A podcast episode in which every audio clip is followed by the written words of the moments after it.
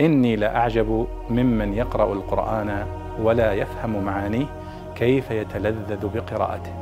كيف يتلذذ بقراءته. سائل يسأل عن قوله تعالى آه وإنا لجاعلون ما عليها صعيدا جرزا. فيقول ما معنى الجرز؟ فالجواب أن الجرز الصعيد الجرز أو الأرض الجرزاء هي الأرض التي لا نبات فيها.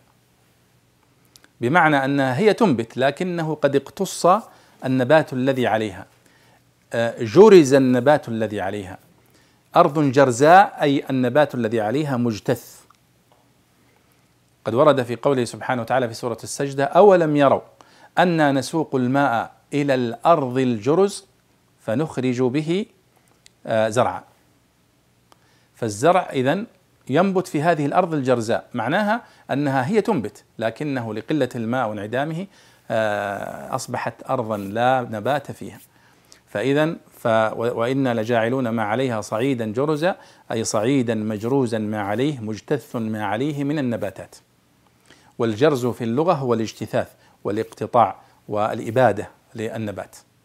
فهذا إذا معنى وإنا لجاعلون ما عليها صعيدا جرزا يعني أرضا جرزاء لا نبات فيها.